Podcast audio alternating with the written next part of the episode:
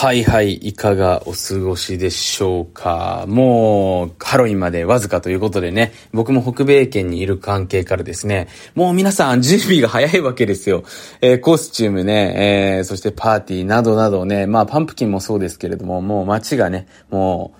ハロウィンモードということでね、僕もまた時間軸がですね、えー、先に先にね、こう伸びるような えー、そんな仕掛けによってですね、あの、少しばかり未来を意識してしまう次第なんですけれども、まあ、今回はね、ちょうど昨日の夜ですね、えー、まあ、僕の子供の学校のね、えー、お友達の、まあ、P 君っていうね、子がいるんですけれども、まあ、P 君のお父さんがね、あのー、元、あのー、HSBC ね、えー、ご存知の方も多いと思うんですけど、香港上海銀行ね、えー、のですね、あの、プライベートバンクってね、まあ、それなりにお金を持っている人たちの、あの、銀行なんですけれども、の部門のね、社長をやってた、えー、人なんですけれども、その方々とのね、昨日はちょっと食事会が、えー、ございましてね、まあ、そこでちょっと昨日もね、いろいろとその子供の話だったりとかね、アメリカでの、まあ、日常だったりとかね、あの、まあ、お金に関してとかですね、いろんなお話をね、昨日もさせていただいてたわけなんですけれども、まあ、そんな中でもね、ちょっと気づいたことでありつつも、僕がやっぱりその今、日本をこうですね、長年、あの、見てきて、で、今僕はその、ある意味で言うと日本からちょっと離れていたりするので、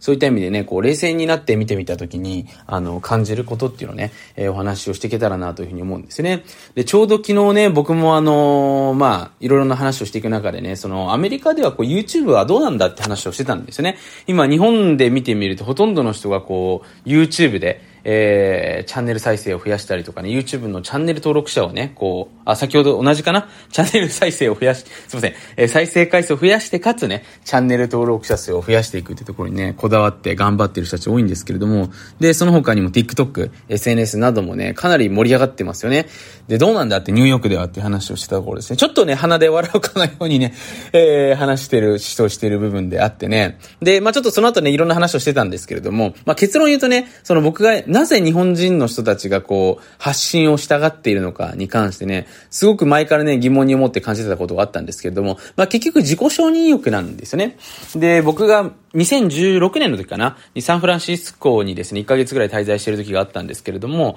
まあ、あの、シリコンバレーはね、ちょっと機会がなくて行けなかったんですけれども、あの、サンフランシスコでですね、滞在してた時にね、あの、まあ、アメリカのその子供部屋っていうのを見せてもらったんですね。で、まあ、すごく幸せそうな、お父さんがね、Google の方でお勤めで、奥様が、あの、いや、アート関係の、まあ、職業というか、フリーランスみたいなのをやっているね、えご家族と、たまたま、まあ、アメリカ人ですよ、ご縁があってね、ご挨拶させていただいた時に、やっぱりその、子供に対してのその愛、その、まあ、承認、理解っていうものが半端ないわけですよね。で、それを見ていく中でね、もちろん全てのあの、そのアメリカの家庭がそういうように接してるわけではないんですけれども、当然ながら子供っていうのはね、もう幼少期の頃に自分が愛されているんだというね、自分は何かしていても親が理解してくれて安心させてくれて、えー、自分のことを応援してくれてるっていう環境がもう小さい時にある程度満たされているので、当然ながら大人になってから人の人の目を引くような行動っていうのを無理やり取らなくなるわけなんですね。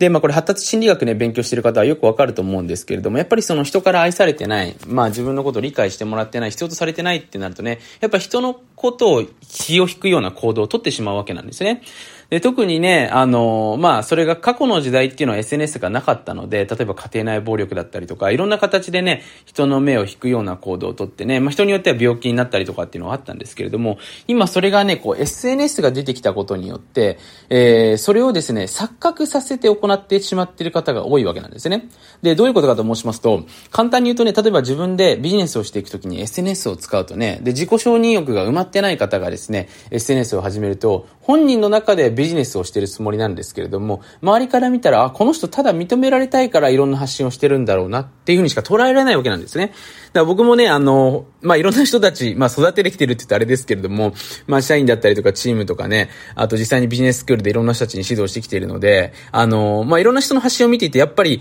その、わかるわけなんですね。あ、この人は、あの、今は自分を見てほしいんだろうなっていうのがやっぱわかるわけなんですよ。で、当然ながら本人は収入上げるために、いや、僕は一生懸命発信してるんですって言うんですけども、いやいやいや、これはどう見ても認められるためにやってるんですよねっていうところがね、本人がわからないのがこれ、あの、すごく難しいところなんですよね。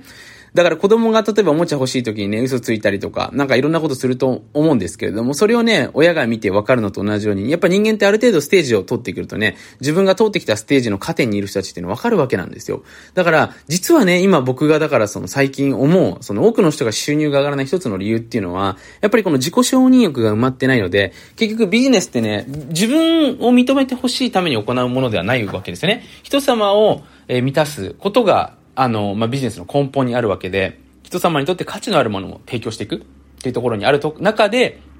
自分が見てほしい。自分が認められたいからっていうところがどこかで入っていると、それをやっぱりどこかで生み合わせるような行動とかを取ってしまうわけなんですよね。で、それが特に SNS の場合だったらイージーになってきたと。まあ、いいねだったりとかね、えー、サブスクライブの数だったりとか、コメントだったりところで、そういったものを満たせますよね。だからそういった部分で、えー、自分の自己承認欲はちょっと満たせるかもしれないんですけども、収入が上がってないよって方がですね、実は、えー、増えてきたりしまってるんですよ。もちろんね、その自己承認欲が、えー、を埋めたいがゆえの発信でね、ある程度のチャンネル登録者数をね、獲得できる方もいるんですけれども、そこからまた収入を上げていくってなると、またちょっと別のステージに上がってくるわけなんですね。なので、そこの部分をまず満たしていかないといけないわけなんですね。で、これをじゃあね、満たすためにはどうすればいいのかっていうところがね、非常に重要になってくるんですけれども、やっぱりある一定期間ね、オブザーバーっていうのかな、その、監視してくれる人、自分の行動をしっかり観察ですよね、えー、してくれる人っていうのを持つ必要があるわけなんですね。いわゆるメンターたるもの。で、多くの人は、そのメンターだったりとかコーチっていうものをですね、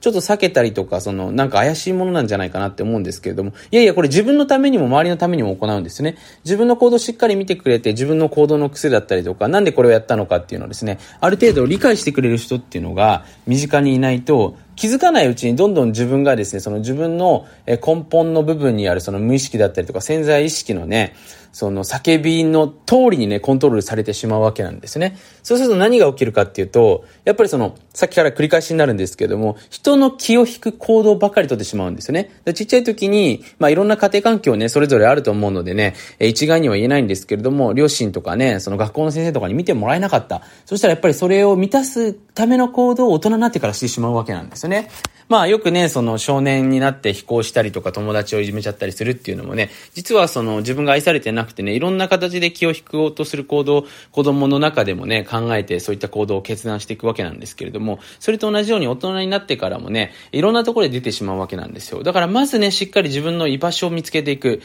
ら僕の話は多分今まで全部共通してると思うんですけど、それはね、本当に家族関係であったりとか、身近な人との関係、しっかり自分はこの場所にいて役割があるんだとね、えー、そんな自分を受け入れてくれてるあの、見てくれてる。受け入れてくれるっていうより見ててくれるってことですよね。どっちかというと大事なのは。ほら、受け入れるってやっちゃうと、どんな自分でも OK ってなっちゃうと、それはそれで人間の成長につながらないので、しっかり見てくれている人たちですよね。そういった場所で、やっぱり本当に作っていくってことはね、重要だったりするわけなんですよね。だからよくね、僕もなんでわざわざね、海外の、えー、学校に行かせてるんですかとね、別に日本の学校でもいいじゃないですかって言うんですけど、やっぱりその、海外の学校だと、まあもちろんいろんな学校があるので一概には言えないんですけれども、少なくともその先生に対しての子供の比率っていうのは決められてるわけなんですよ。だ先生からのしっかり、えー、監視下にあるということですね。だ子供のことをよく理解してる。だから僕もすごくびっくりするのは、僕も気づかないのに、その、子供の靴が、あの、たまにね、変わってたりするわけですよ。僕の子供の靴がね。それを、まあ、なんていうか、学校の先生が、あの、気づくわけですよね。え、今日靴変えてきたの？みたいなね。僕そんなこと小学生の時とかに言われたことを全く覚えてないので、だそういう部分でね、あのー、すごく、まあ、それ一つの例ですけれども、見てもらっているっていう感覚、自分の変化に気づいてもらっているってことが、逆に子供にとってのすごくね、愛されてる気持ちになって、それがね、ゆえに、えー、そういった気持ちをもう満たせているのでね、えー、人様のこと全力で考えられたりとか、自分のやりたいことに専念できるわけなんですね。結局人間ってね、やっぱり生物なんでね、あの、ペットと同じなんですよね。やっぱり甘えたいですし、その認めてほしいですし、自分の居場所が欲しいんですよね。